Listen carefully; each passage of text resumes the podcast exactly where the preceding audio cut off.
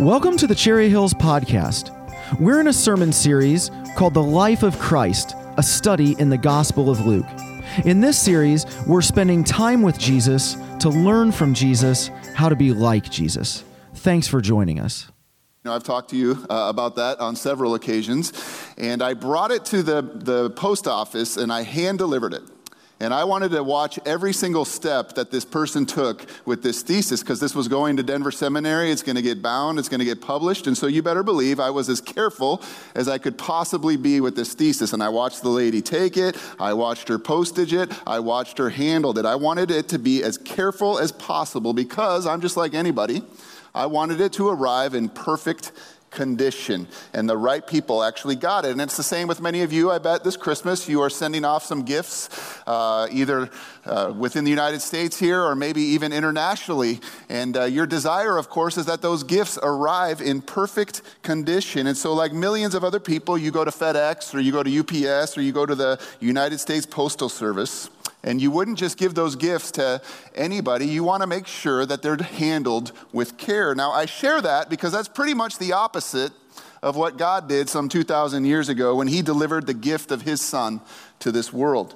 We have seen, if you been with us throughout this little three week series we've been doing in Christmas as we've done our larger series in the Gospel of Luke that God's plan for Christmas is totally unexpected and completely surprising. And the delivery method that God chooses falls within that vein. So, once again, I'm going to ask you to suspend how familiar you are with this story. I know we've heard it a million times. In fact, the passage we're going to look at this morning is maybe the most famous of all the Christmas passages because we see it on Charlie Brown every single year. But let's suspend our familiarity with it and look at it with fresh eyes and realize just how crazy this actually is. So, I invite you to take your Bible and turn it to Luke chapter 2, starting in verse 8. And you can find that on page 716 if you need a Bible there in a seat in front of you. What I'd like to do is I'd like to read this very familiar passage, uh, the whole thing, and then we'll unpack it together. So let's take a look at Luke 2, starting in verse 8. And there were shepherds living out in the fields nearby, keeping watch over their flocks at night. An angel of the Lord appeared to them, and the glory of the Lord shone around them, and they were terrified. But the angel said to them, Do not be afraid. I bring you good news that will cause great joy for all the people. Today in the town of David, a Savior has been born to you. He is the Messiah, the Lord. This will be a sign to you. You will find a baby wrapped in cloth and lying in a manger. Suddenly, a great company of the heavenly host appeared with the angel, praising God and saying, Glory to God in the highest, and on earth peace to those on whom his favor rests. When the angels had left them and gone into heaven, the shepherds said to one another, Let's go to Bethlehem and see this thing that has happened, which the Lord has told us about. So they hurried off and found Mary and Joseph and the baby who was lying in the manger. When they had seen him, they spread the word concerning what had been told them about this child. And all who heard it were amazed at what the shepherds said to them. But Mary treasured up all these things and pondered them in her heart. The shepherds returned, glorifying and praising God for all the things they had heard and seen, which were just as they had been told. Let's pray. Lord, once again, we ask that uh, you would help us to take this very familiar story and speak new truths into our hearts this morning. Thank you for those who can be here and for those who are either listening or watching online, Lord. We pray that even as we are apart, that you would make us one in your spirit, that you would use your word, which is vast beyond measure, is not just located in a building, but it goes out from this place and that you would encourage us this morning to hear what you want us to hear and to do what you want us to do. So we give you this time in Jesus' great name. Amen. Well, now I just want to step back for a minute and imagine I know this is hard for us to do, but imagine that you're God. And you want to deliver the most amazing, incredible, joyous news ever, an event that will literally change the course of human history the birth of your only son, the birth of the one who is called Lord the birth of the one who is called Savior of the whole world, the one for whom we have been waiting and hoping for thousands of years as the people of Israel. And finally, he's come. Who would you announce that to? Who would you choose to tell? Who would you come and have invite to come and see this amazing news? If it's me, I'm inviting some VIPs, right? Maybe some kings or some political leaders or some governors or some magistrates, maybe even Caesar himself. Or what about going the religious route? I, I might invite some important rabbis or some synagogue officials or maybe that tall pastor at Cherry Hills. He should get an invite for sure. Surely, those would be the kind of people that God would want to invite to come and see the Messiah. Surely God was going to deliver this important gift to the VIPs of this world. But what do we read in this story? Who does God invite to come and see his son? Who does he invite to see the future Savior of this world? A bunch of shepherds. The delivery of the gift comes not to kings or to religious leaders, but to a bunch of sheep herders. God chooses to deliver his gift to shepherds. Now, I know we have some pretty romantic ideals about shepherds these days. I mean, we all probably have a nativity set somewhere, and it's so nice. And um, that's not how people thought about shepherds in those days. Let me just give you a little bit of background on shepherds. Shepherds were actually the outcasts of Israel in those times. They were ceremonially unclean because of the work that they did with animals. That meant that they were not allowed to enter into the temple area. That meant that if you, as a clean Jew, even touched a shepherd, you would become unclean yourself. A person in right standing with God was not to touch a shepherd because they would become unclean. Not only that, but the poor shepherds were looked on with so much suspicion. Kind of the way people might joke today about gypsies or carnival workers, that's how shepherds were viewed in that time. They were often accused of being thieves. If something came up missing, it must have been those darn shepherds. Their reputation was so bad, in fact, this is true, they were not permitted to give testimony in a court of law because their word was not considered trustworthy. Basically, I like how one author put it you would not want your daughter to marry a shepherd. And so, listen, I tried to think of a modern example of what this would be like today. The best I could come up with was when Prince William and Princess Kate had their first child, George. I had to look that up online. They decided that the first people they wanted to know about and come visit the new prince should be the guys who clean out their sewers. In fact, it would be like Kate basically saying, have them come straight from their work and come and see this child. Friends, there's only one announcement of Christ's birth recorded in the scriptures, and it's an incredible announcement as we see here. There's only one invitation from God to anybody to come and visit this child. The Magi, they figured it out on their own.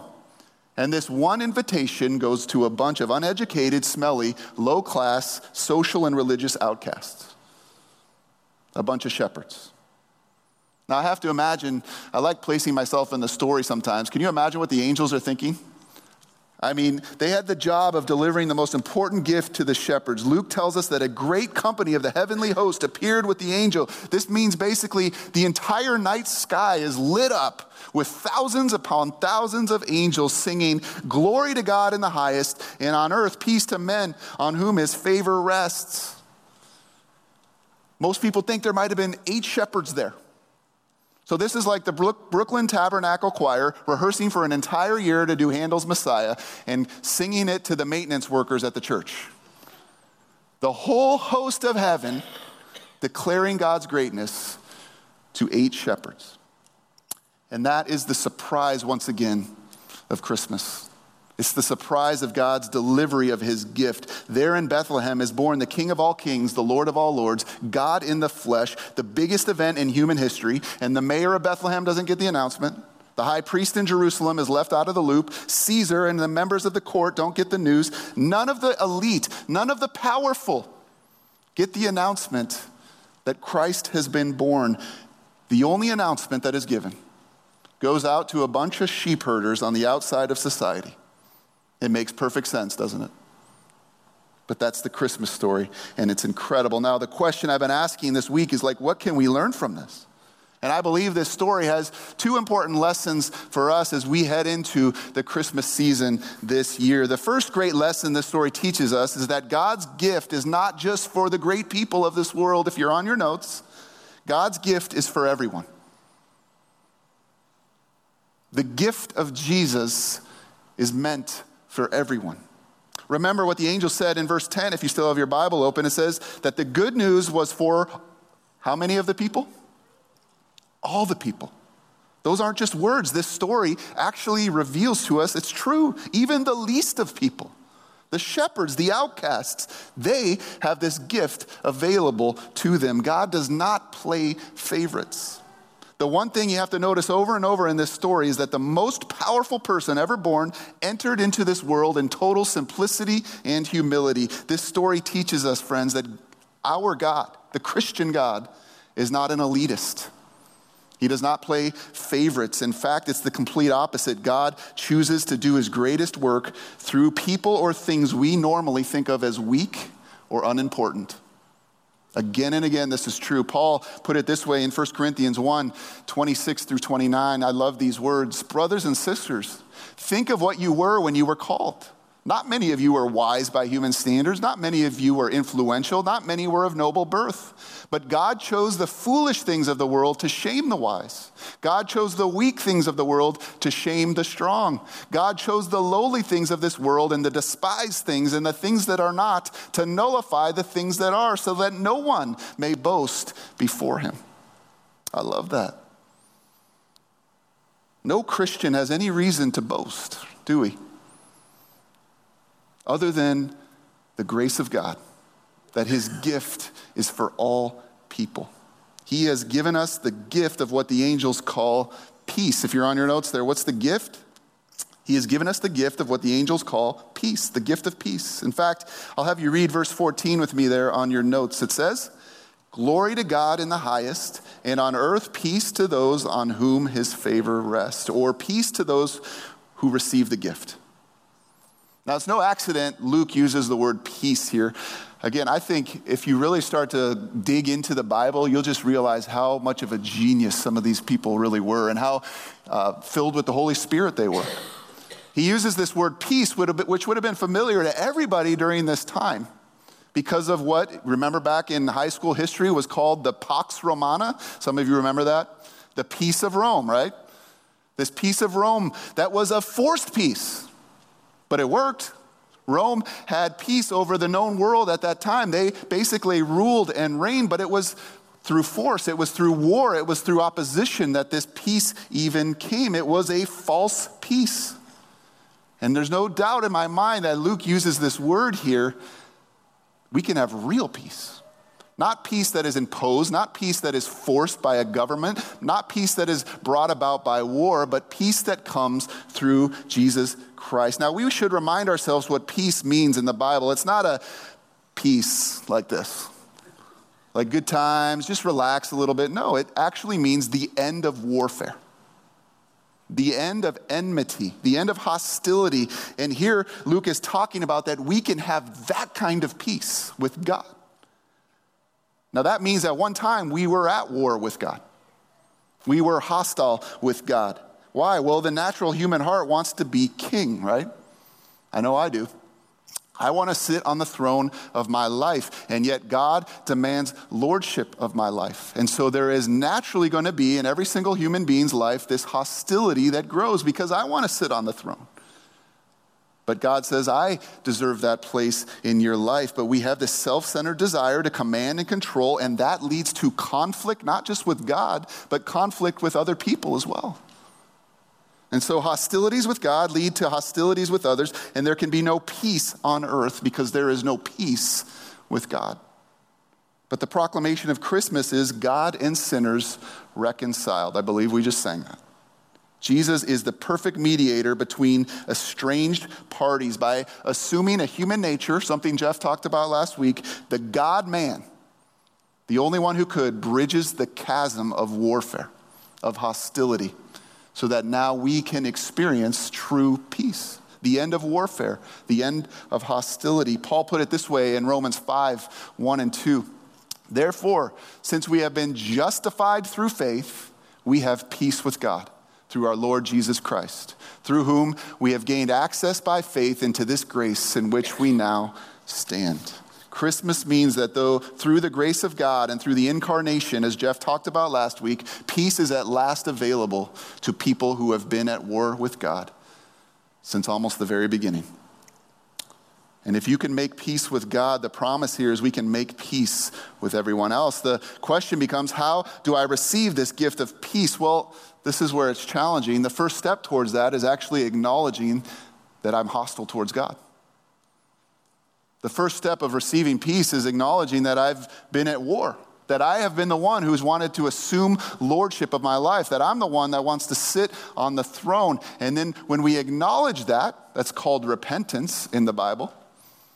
We simply receive the gift of love that God has now given us the gift of His Son, the gift of peace. It's that simple. Let me give you an example here. I have a giant present nothing inside of this, but every person, when it comes to the gospel, we, we, this is what we're talking about with the shepherds. Every person is given this gift, right? Let's imagine this is the gift of Jesus. Every person is given the opportunity to have this gift. It's the gift of life. It's for everyone. It's for you. It's for me, no matter how insignificant you think you are, no matter how bad you think you've messed up. God comes to this earth in human flesh and he says, Here, I want you to have this. I want you to have the gift of my son, which is peace. You just have to take it. Acknowledge that you have wanted to have your own life ruled by yourself and then take the gift. It's as simple as that. I think 2 Corinthians 8 9 says it best. I think it's on your notes there, right? Yes. Let's read that. It says, For you know the grace of our Lord Jesus Christ, that though he was rich, yet for your sake he became poor so that you, through his poverty, might become rich. That's the gospel. Acknowledging I want to sit on the throne and letting him instead. Letting him instead. The shepherds were not pious or holy people, they weren't any more religious than anyone else. God simply wanted to show us that his love does not discriminate on the basis of class or wealth or race or social or religious standing. He does not value pastors or priests higher than anybody else. God does not show favoritism. His gift of peace is available to everyone on the same basis faith, receiving Jesus for who he is. Now, there's a second great lesson in this story, and this might be more challenging for some of us. We learned earlier that God delivered this message to shepherds only, and so my question is how is everybody else going to hear about it? If this was a gift that was meant for all people, how are all the people going to hear it? How are we, though we're small in number live, we're big in number on video, how do we celebrate this still some 2,000 years later? How do we even know this story? Well, the answer is found in verses 17 and 18, which is on your outlines there. Let's read that out loud together, too. It says, When they had seen him, they spread the word concerning what had been told them about this child. And all who heard it were amazed at what the shepherds said to them. How awesome is that? Do you see once again how surprising this story is? God delivered this amazing news in the most amazing way to eight or so shepherds, social outcasts, and then we're told when they went and saw him for themselves and they received the gift for themselves, what did they do? They went and told everybody else about it. They couldn't contain their joy. So, what we learn here is God expects ordinary people to be responsible for delivering the gift to others. Here in the Christmas story, don't miss this, we have the very first proclamation of the gospel of Jesus Christ. And don't miss the irony, it is done by people whose testimony was not even allowed in a court of law. But God values their testimony, He values it highly. He entrusted them to be the first humans to proclaim the gospel. It's how it works. They heard about Jesus, right? They heard from the angels. They went and saw him for themselves. They received the gift. And now, because of the joy that is in them, they cannot help but share it with others. I think about that present I shared you again. Again, that represents God's gift to us. He's the gift of peace that can be found in Jesus through faith. Every person now who has received that gift, we have the opportunity to do something with it. We have the opportunity to do something. And truthfully, we could have any number of responses to this gift. Some of us, if we're honest, have not actually received this gift yet. You've had it delivered to you time and time and time again. You understand what's inside of the gift, and yet you've refused to open it. You're not ready to let Jesus assume lordship in your life. It, but I want to just say to you if that's where you find yourself, it's not enough just to peek inside the manger and say, oh, how lovely. Isn't that a beautiful scene? The truth is, even if Christ were born in Bethlehem a thousand times over, but not within you, you cannot have peace with God. You must have Christ. You must receive the gift yourself if you want to experience the peace that he came to offer. Others of us have opened this gift. We've received the gift of Jesus as our Lord and Savior. God has delivered it to you in some way or another, but we have different responses about what we're going to do with this present, right? Some of us might want to hide it.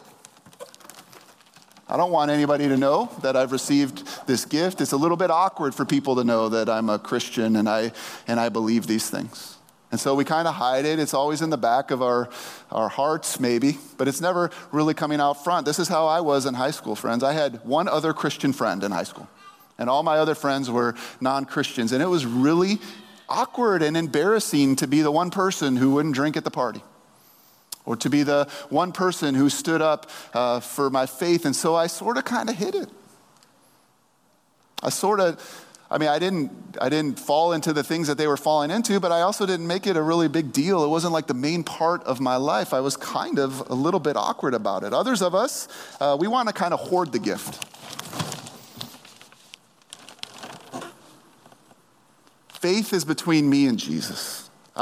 whatever it is between you and, and God, that's between you and God. But this is, this is a gift that He's given me, and I'm going to keep it for myself. You know, I don't want our church to get too big after all.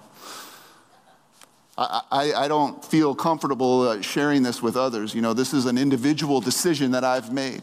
That's how some of us view the gift. And finally, some of us, I think we know what we're supposed to do with the gift. We think we, we're supposed to share it, but then we look around, we're like, well, I'm not Billy Graham. I'm not a pastor. I mean, surely that's what those people are for, right? Uh, they're the ones that are good at sharing the gift. But I'll just remind you again the main lesson of this story is that God used who? Shepherds. He used shepherds of all people to be the first proclaimers of the gift.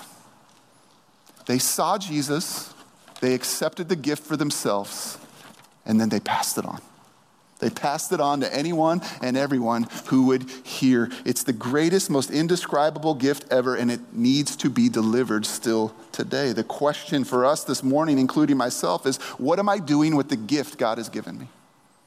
Am I going to open it, first of all? I mean, have you actually received this gift? And secondly, am I going to hide it or am I going to hoard it or am I going to go out and share it with others?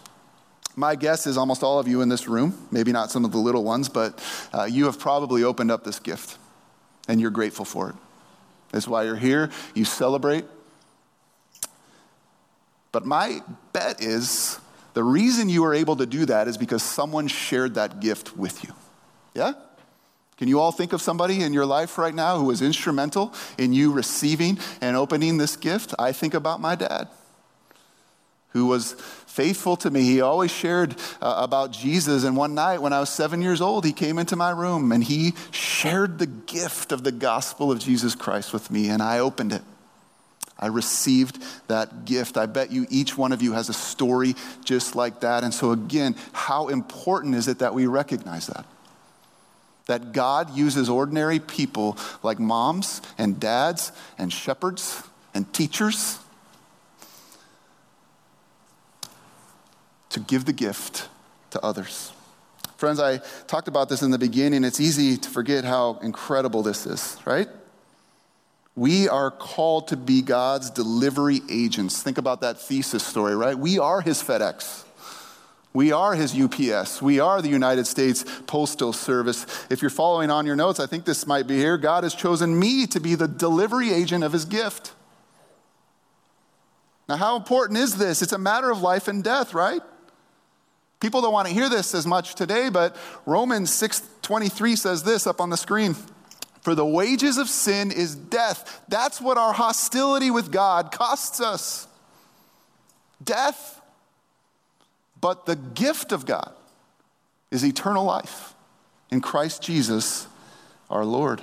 Friends, I'm asking you, like I've had to ask myself all week, who in my life right now is God putting on my heart that I could possibly deliver this gift to? Now, I know most of you aren't here right now, but on every single one of these seats, we have a card that looks like this. Some of you can grab those. Hopefully, you can see that.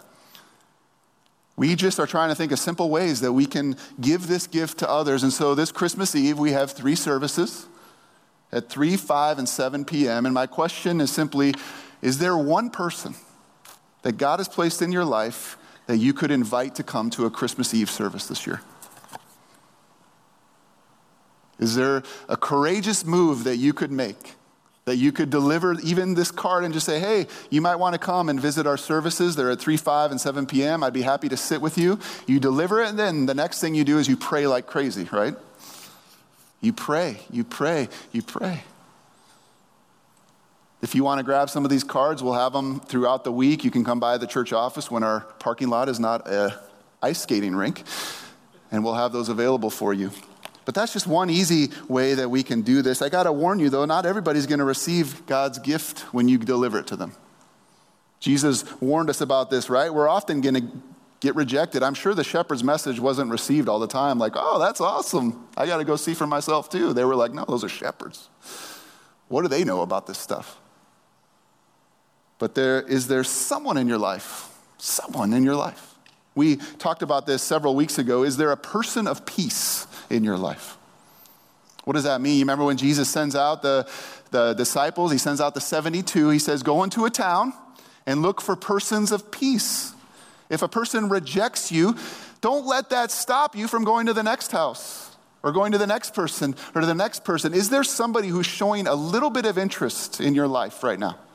That God would place on your heart. That's what we're to look for a person of peace, a person who might be open to these things. If somebody says, I'm not interested in going to those services, don't let that bother you. Don't let that stop you. They're not ready yet. And that's okay. Jesus says, we move on. We move on and we find somebody who may be. Now, here's the thing I've been thinking about. Think about back to my uh, illustration about my thesis this morning. How many people do you think took part in delivering that package? You know, when I handed it off to the lady at the U- United States Postal Service, how many other people do you think took part in delivering that? I'm going to guess at least six or seven. Six or seven people, probably before it reached Denver Seminary and it was handed over to my DMin director. To put it in our terms, all those people were necessary for the delivery, right? And so the same is true when we're talking about our role in sharing this gift of Jesus. One study shows that it takes an average of seven people delivering the gift of Christ before a person will accept it. So whether you're the first person or the third person or the fifth person or even the tenth person, because it might take some people longer, don't view your move in that as less important. So I guess the last question for us before we leave this morning is kind of twofold. If you're on your notes there, the most important question is Have I received God's gift of peace? Not have my parents done that, but have I done that? Have I done that myself? Have I recognized that I'm at war with God? And apart from Him, I can have no peace, but He has given me peace in the gift of His Son, Jesus Christ. And then the second question is if that is true for you, will I share His gift with others? Will I share his gift with others? So that's God's challenge to us, his encouragement to us this morning. Who is God laying on your heart that you could share this incredible, indescribable gift to? As the team come back, comes back up, let's just spend a moment in uh, reflection, and I'll pray for us.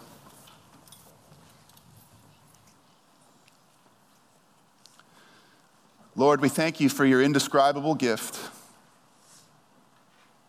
We thank you that it came to shepherds, the lowest of the low, which means that it is for every person, whether we think we deserve it or not, whether we think we've failed too much. Your gift is for everyone, it is available. And Lord, we want to be the kind of church that shares this gift with others. We want to be the people like the shepherds were who, when we receive this, our joy just can't be contained. So, right now, we just pause for 30 seconds and we ask the Spirit of the living God to reveal any person, any person of peace we may have in our life right now, and how we can encourage them or challenge them or maybe even invite them. So we just pray right now that you would show that person to us.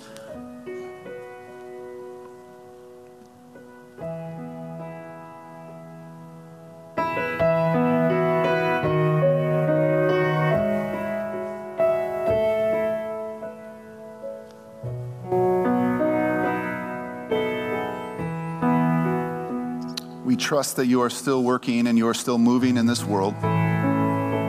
We believe that your gift is still the greatest gift that anybody has ever given. And so we pray this Christmas that our focus would be on Jesus.